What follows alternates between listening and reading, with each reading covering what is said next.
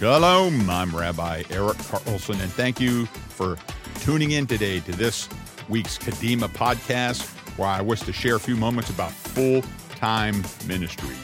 I know many uh, Messianic rabbis and pastors have secular jobs as well as maintaining their congregations, but I want to encourage you today, even give a little goad, shove, or pressure to walk full time into ministry. In 1 Timothy 3, verses 2 through 7, it sets the guidelines and the metrics of a congregation leader. It says a congregation leader must be above reproach. He must be faithful to his wife, temperate, self controlled, orderly, hospitable, and able to teach. He must not drink excessively or get into fights. Rather, he must be kind and gentle. He must not be a lover of money. He must manage his own household well, having children who obey him with all proper respect. For if a man can't manage his own household, how will he be able to care for God's messianic community? He must not be a new believer because he might become puffed up with pride and thus fall under the same judgment as did the adversary. Furthermore, he must be well regarded by outsiders so that he won't fall into disgrace and into the adversary's traps. So, this sets the guidelines for what's required for full time ministry, and it's not too difficult, although it is a definite set of boundaries that we must be righteous and pure in all areas of our lives. I want to share with you that the congregation is 20 years old. This is the year of 2020. We started in the spring of 2000. But for the first several years, I was still active duty in the Navy, so I had a secular job while doing the congregation. And I want to share with you, it's almost impossible because God actually requires all the focus and all the attention that He deserves. And it was hard to do that while holding down another job. I've been full time since retiring in September 2003 from active duty in the U.S. Navy. And in that time frame, I have to tell you that this was a big leap for Rebbitzin and I. Until that time, we had been a very small congregation. It was a small congregation because we weren't devoting the time and the effort that it really required to grow and see fruit in a congregation. But yet, we were averaging 35 to 45 people a week, and the offerings were somewhere between 50 to $150 a week. Now, that certainly is not enough to pay my mortgage and a salary and take care of everything we need to do uh, with our family. I still had uh, three children at home, and uh, you know I have all the other bills just like you all do. Uh, but when I retired, and at the same time frame, this is very interesting because I was leaving from a position that had a lot of corporate knowledge, and uh, so the Navy decided they were going to hire civilians. I was running a schoolhouse at the submarine training facility in Norfolk, Virginia and uh, the Navy decided that they want to hire some of this corporate knowledge and not lose all this information a lot of these sailors had. So, in a very unique position uh, for my tenure in the Navy, I was handed three books uh, the size of a, uh, a small dictionary and uh, was instructed to write a contract to hire six civilian instructors. So, I did this. It was a very stressful time and it stretched my abilities because I'd never done anything like this before but it was a blessing to be able to do what was best for the Navy and be free from hands, if you will, in the rice bowl of trying to guide it to this side or that side. I had no friends in the defense industry, so we actually chose the company that was right for the Navy to get this done. At the same time as we're striving to build the congregation, once this contract was leased, they came back to me three months before I retired and offered me a six figure job with travel expense, a car, if you will. This was our dream job. I went home and told Rebbitzin, and she looked at me. She's like, Are we really supposed to do this, or should we be doing this? And so I'm sharing this uh, not as a boast, but it was interesting how the enemy swerved in and tried to detract us from what God had ordained that I do. And how did he do this? Through money. And so if God is God and you're serving him, and trust Him, He will provide for every need. If He can't, then you're serving the wrong God. I retired in September. We had a ceremony. It was a Friday morning. Uh, it was a great ceremony. Uh, I shared a lot about the kingdom. I actually shared Yeshua at a room full of 400 sailors at my retirement. We had a small reception at the Chiefs Club that afternoon. I came home, took my uniform off for the last time, put a suit on, and preached the word. That evening, that very day, listen to me, that very day, the offering was over a hundred times more than it had ever been before. And immediately I started drawing a stipend, a salary, and walked into full time ministry and has never uh, looked back. I, have never thought twice about this. And so there's an incumbency here that if you're going to serve God, serve Him all the way and commit all your ways unto Him, and He will act. And that's a truth we know in our known life. And, uh, and it's something, this also works through tithing, but that's for another time and uh, another Kadima talk. But if you're having financial issues, if you're not tithing, that's your number one suspect right there. So I've been in full time ministry doing this since September 2003, and I've got some observations and a few outlines that I want to share with you today about doing that and the requirements to lead in such a position as this. And it's not about uh, as much routine schedules or a specific outline of what I should or should not do during the day, because a significant portion of my time is reactive to various situations, walks-ins, crisis, hospital visits, emergencies, deaths. Uh, you know, all all these things contribute to being a messianic rabbi or even a pastor, a clergy serving the Lord. And so, a significant portion, I would say as high as 50% of my schedule, is reactive to outside forces I have no control over. So, what it is, is about establishing personal traits in the foundation to be an upright man or woman of God. And these are a few of the points that I want to humbly share today. Number one, probably one of the most critical, is time management. Having the discernment of what I must do compared to tasks that can be put on the back burner is critical. God, spouse, family, then work, then congregation. I've unfortunately witnessed many, many congregational leaders who have sacrificed their families upon the altar of ministry, losing both the ministry and their families. And if you go back through the threads of time, you can Google this. You'll see big name TV evangelists, ministers, uh, mega church pastors falling one after the other. We've just recently had several put on uh, indefinite sabbatical because of moral and ethical failures in their ministries. So, time management is critical to not lose your family, to not lose things on the altar of ministry sacrifice that God doesn't require us to do. Ephesians 5, verses 15 to 16 says, Therefore, pay careful attention to how you conduct your life. Live wisely, not unwisely. So we have to have wisdom in what we do during the time, how we sanction our time throughout the week. Time is holy. God requires us to tithe time. One seventh of our time is devoted to Him on Shabbat. Think about this. And so, this is also one of my pet peeves that we make cultural jokes that we have Jewish time. And so, what does that mean? That means we show up, you know, 10, 15, 20 minutes late, but that's dishonoring God. So, culturally, we, we, we don't have Hispanic time, we don't have a black time, we don't have Jewish time. Time is holy. So, if God says, I'm going to meet you at this date at this certain time, I can tell you from my bottom of my heart, I will be there 10 minutes early and not a minute late because I don't want to dishonor God. We have to conduct our lives wisely, not unwisely. Verse 16 says, Use your time well, for these are evil days. Now, that was written almost 2,000 years ago, but that couldn't be more prevalent than today because we're living in evil days, so we must use our time well, make every minute count for the king. Don't squander time. Don't squander time Googling useless things on the internet or phone games, or we got to be about the king's business and engage our time wisely for him because we are in evil days. John 9, verse 4 says, As long as it is day, we must keep doing the work of the one who sent me.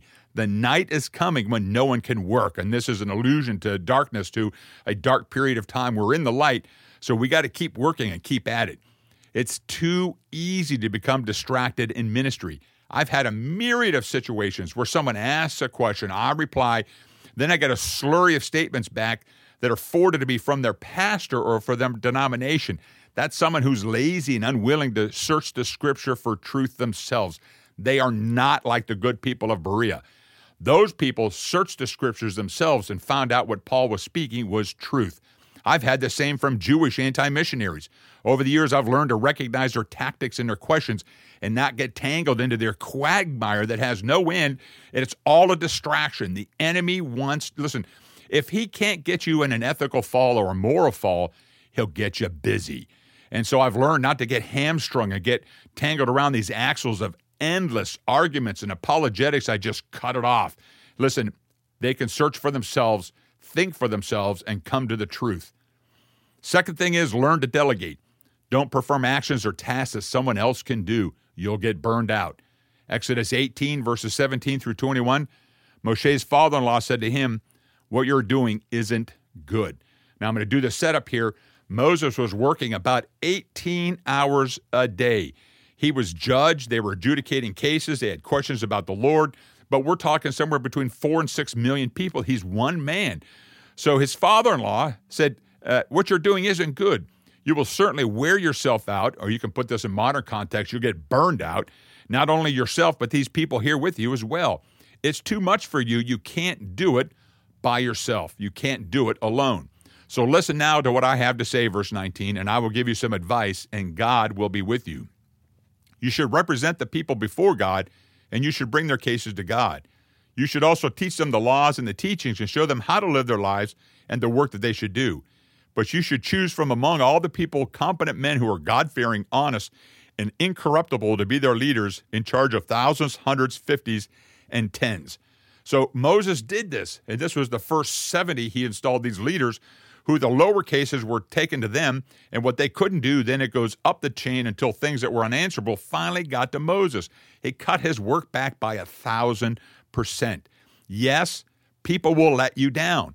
But if you look for solid, good quality congregation, if you train them and raise them up in the ways they should go, if you teach them leadership, and that's what these things are about.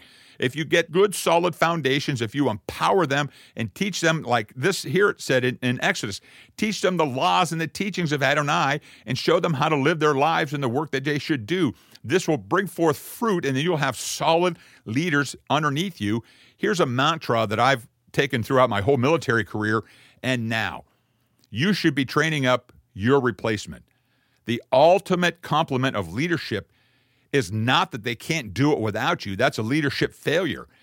The ultimate compliment is if something happens to you the next day, whatever you're doing, whatever job, whatever ministry, it goes on seamlessly as if nothing happened. Every person in a position of leadership should be training their relief. That's the ultimate goal of leadership. Number three, no matter what life brings, serve the Lord. In all situations, keep your eyes upon Him. We live in a dynamic world. It's ever changing. We have civil unrest. We have social unrest. We're fighting Marxists and Antifa, and uh, we are in the middle of a COVID pandemic. We also got elections coming. That's a chaotic time. But no matter what, no matter the situation, keep your eyes upon the Lord.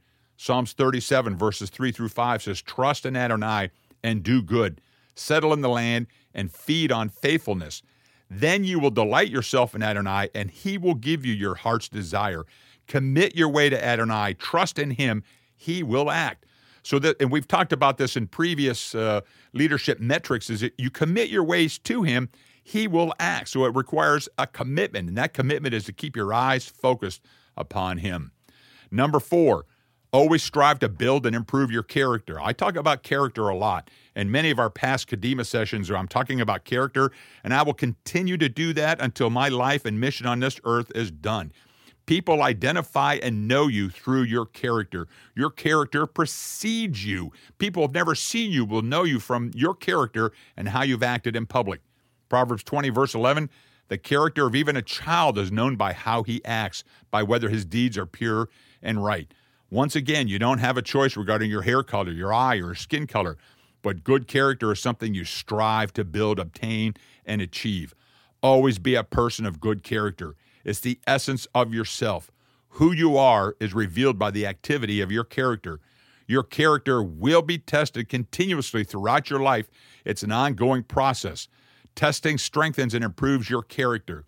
In one of these cases recently of a well known evangelist has been put on a definite sabbatical, I had a person share with me recently that that uh, it was a plant inside the ministry, which is why uh, this well known evangelist fell.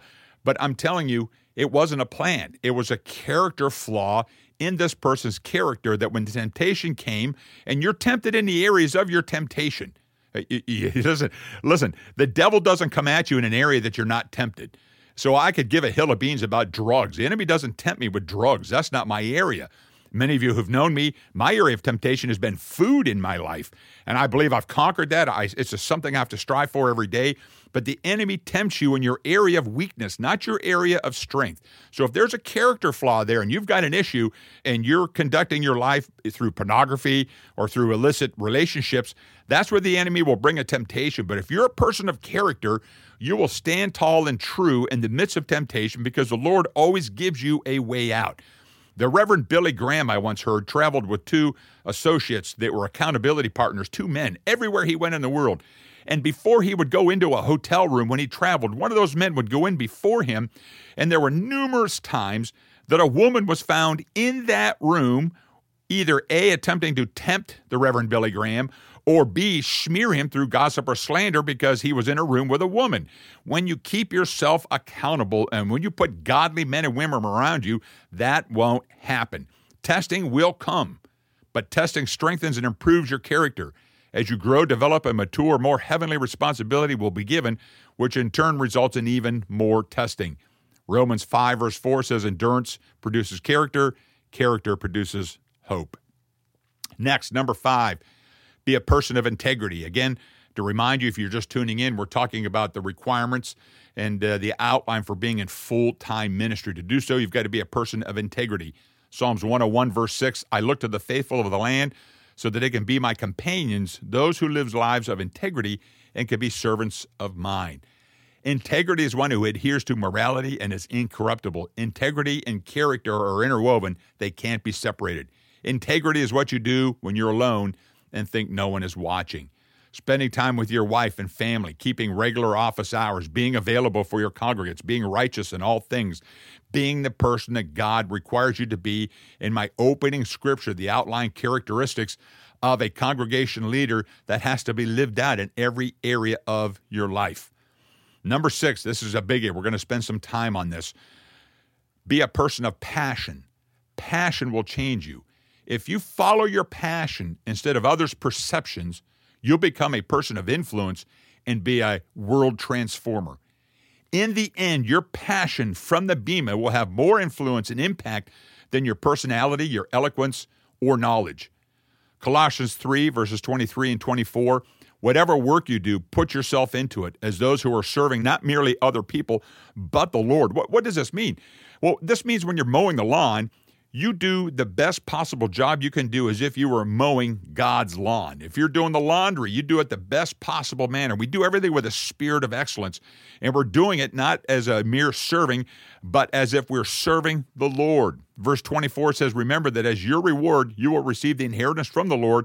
You are slaving for the Lord, for the Messiah. So they should see the good works of the kingdom through you and the excellence of God through you in everything you do, not just ministry. For centuries, corporations, experts, entrepreneurs, professors, even governments have spent, universities have spent untold amounts of time, effort, and money attempting to figure how people become successful. There's books written on this, how to succeed, the success of this guy or Lee Iacocca or, or great titans in our uh, economy of our system.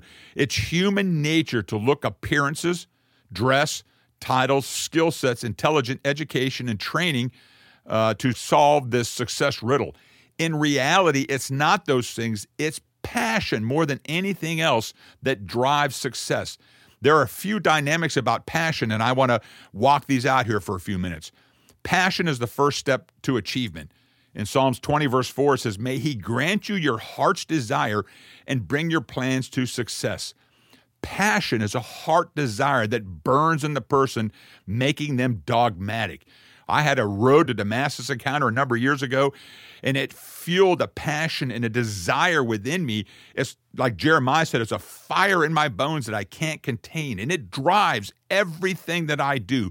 Passion, passion, passion burns in a person, making them dogmatic. Wesley said, Set a person on fire, and people will come from miles to watch them burn. Be passionate. Psalms 37, verses 3 through 6 Trust in the Lord and do good, settle in the land, and feed on faithfulness. Then you will delight yourself in Adonai, and he will give you your heart's desire. Commit your way to Adonai, trust in him, and he will act. He will make your vindication shine forth like light, the justice of your cause like the noonday sun. So that the key to this is, and when you're intimate with God and you have an intimate relationship, it's no longer your own passions in your heart but it's the will and the passion of Adonai that resides within you.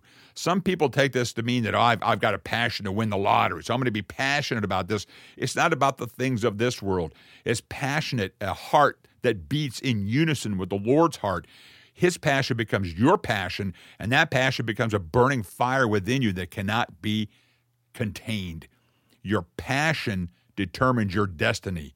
The stronger your fire, the greater the passion. The greater the passion, the greater the success. Number two, passion fuels willpower. There's no substitute for passion, it is the fuel for will. If you want something badly enough, you will find a way to achieve it and succeed because you have the passion to get it done. Proverbs 13, verse 12 says, Hope deferred makes the heart sick, but desire fulfilled is a tree of life.